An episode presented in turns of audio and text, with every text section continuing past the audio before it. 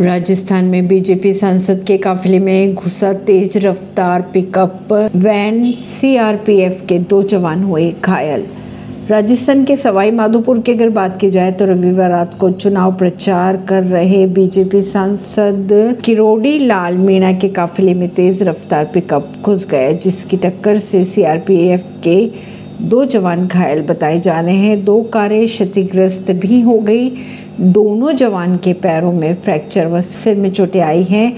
हादसे के बाद पिकअप चालक फरार हो गया। परवीन सिंह दिल्ली से।